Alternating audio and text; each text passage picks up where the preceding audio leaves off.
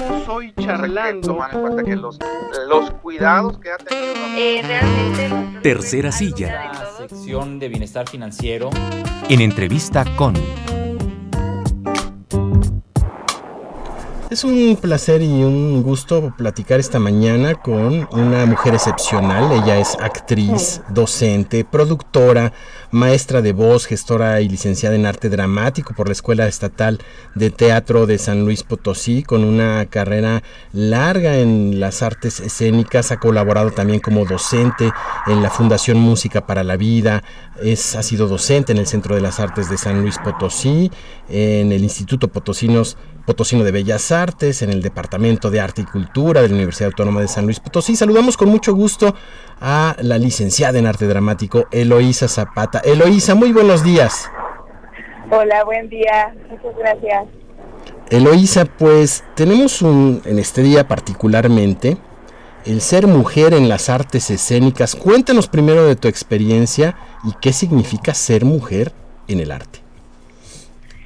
Eh, bueno, pues mi experiencia en, en ser mujer en las artes escénicas, pues ha sido un camino muy eh, bonito y difícil, pero también muy agradecida con mis maestras, que me he encontrado en el camino desde que empecé chiquitita a hacer teatro, porque regularmente eh, pues el teatro, las artes escénicas, está llena de mujeres. Y eh, pues la verdad he tenido como muchos ejemplos. Lo que sí ha sido complejo es yo poder visualizar, visualizarme en otro lugar que no sea la actuación, por ejemplo, ¿no? O sea, en mi educación, en mi escuela, los referentes siempre eran sobre dramaturgos, sobre directores, sobre productores, y nunca se nos nombraba en otro espacio que no fuera ser solamente la actriz, ¿no? Entonces creo que ahí es donde... Cuando ya salgo de la carrera, empiezo como a ver otras cosas, a conocer otros espacios, a conocer otras compañeras que me ayudan como a visualizar que el, el arte escénico puede ser distinto y que nosotras nos podemos colocar en otros lugares que también son de nosotras. Has abierto espacios muy interesantes, por lo que eh, tenemos informado, información, estos talleres de teatro, estos talleres de voz. Eh, por ejemplo, me llamó mucho la atención, a propósito del tema que vamos a tratar, este, este curso de la gordofobia que hiciste en dos mil veinte. Cuéntanos un poquito más sobre este, este tema. Pues sí, mira, la gordofobia es el rechazo o el odio hacia las cuerpas y cuerpos gordos, o sea, las cuerpas y los cuerpos que salimos de la estructura normal, como del estereotipo normal, entre comillas, ¿no? O sea, las cuerpas y los cuerpos delgados. Sí. Y que eso también ha sido un tema en las artes escénicas, porque si eres una mujer gorda, pues siempre eres la tía, o la abuelita, o la mamá. O sea, nunca puedes ser la protagónica, ¿no? Por todos estos estereotipos de belleza. Entonces, por eso también me interesé en el tema de la gordofobia, más que porque soy una actriz gorda, y, y por eso me, me puse como a estudiar sobre el tema, y entonces ya lo replico en mis talleres, tratamos justo de romper con esos estereotipos en la escena. Y bueno, es todo un camino, que apenas vamos empezando. Oye, apenas vamos empezando, lo dices con una facilidad, pero es una tarea muy difícil. Hay muchos obstáculos, adversarios, en fin. Cuéntanos sobre esto, ¿cuáles son esos, esos desafíos? Pues sí, más bien, los desafíos es justo que las personas que, que se dedican al arte, incluso también el público, ¿no? A veces están acostumbrados a cierto tipo de cuerpos, de cuerpos, de, de verlos en escena, entonces también luego es complejo, ¿no? Incluso compañera, eh, también es complejo que vayan a casting, por ejemplo, a, a conseguir trabajo, porque justo siguen buscando estos estereotipos normalizados. Sí. En, en el ámbito laboral también es complejo, y por y también es importante, y es un detonador, el por qué nosotros nos generamos nuestros propios espacios. Oye, cuéntanos también, Eloísa, sobre un proyecto que está ya en la puerta, del nueve al doce de marzo, este encuentro de mujeres de la ciencia y el arte. Cuéntanos un poquito más sobre esto.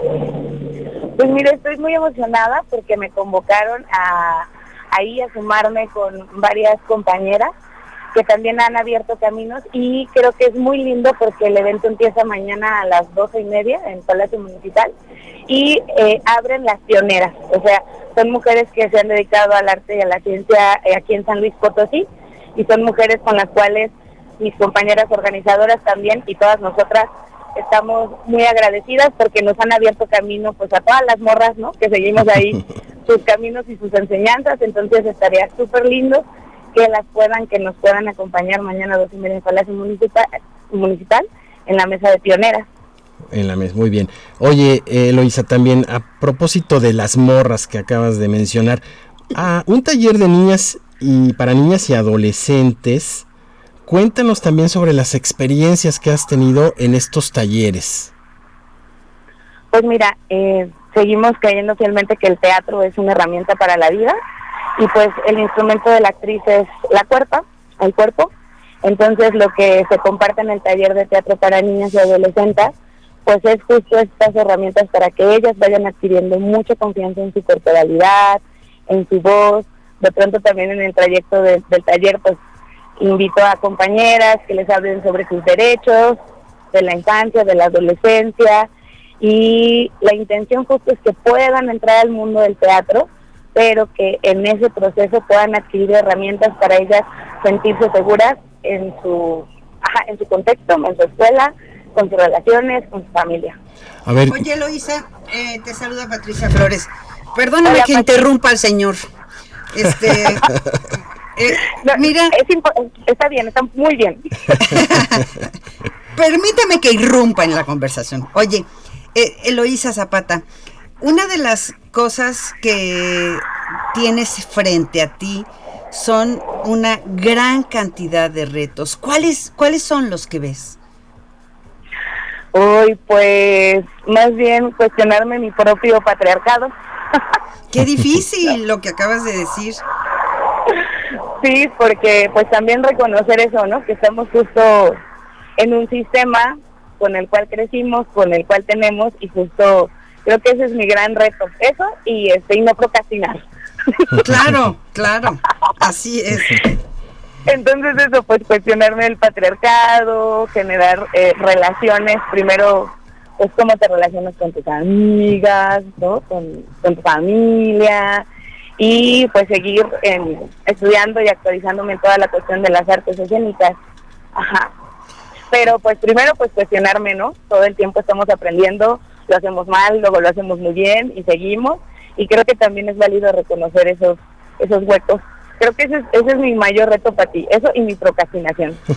Pues ya estás, Eloísa. Nosotros esperamos poder volver a platicar contigo. Eh, no solo en el ocho eme, sino que podamos generar una agenda que permita hablar de las mujeres, del arte y muchas otras cosas que seguramente puedes contarnos. ¿Te parece? Sí, claro que sí, muchas gracias. Gracias, y ahí es importante. Gracias por sumarnos a las teatreras en estas entrevistas. Ahí estás, sale. Gracias.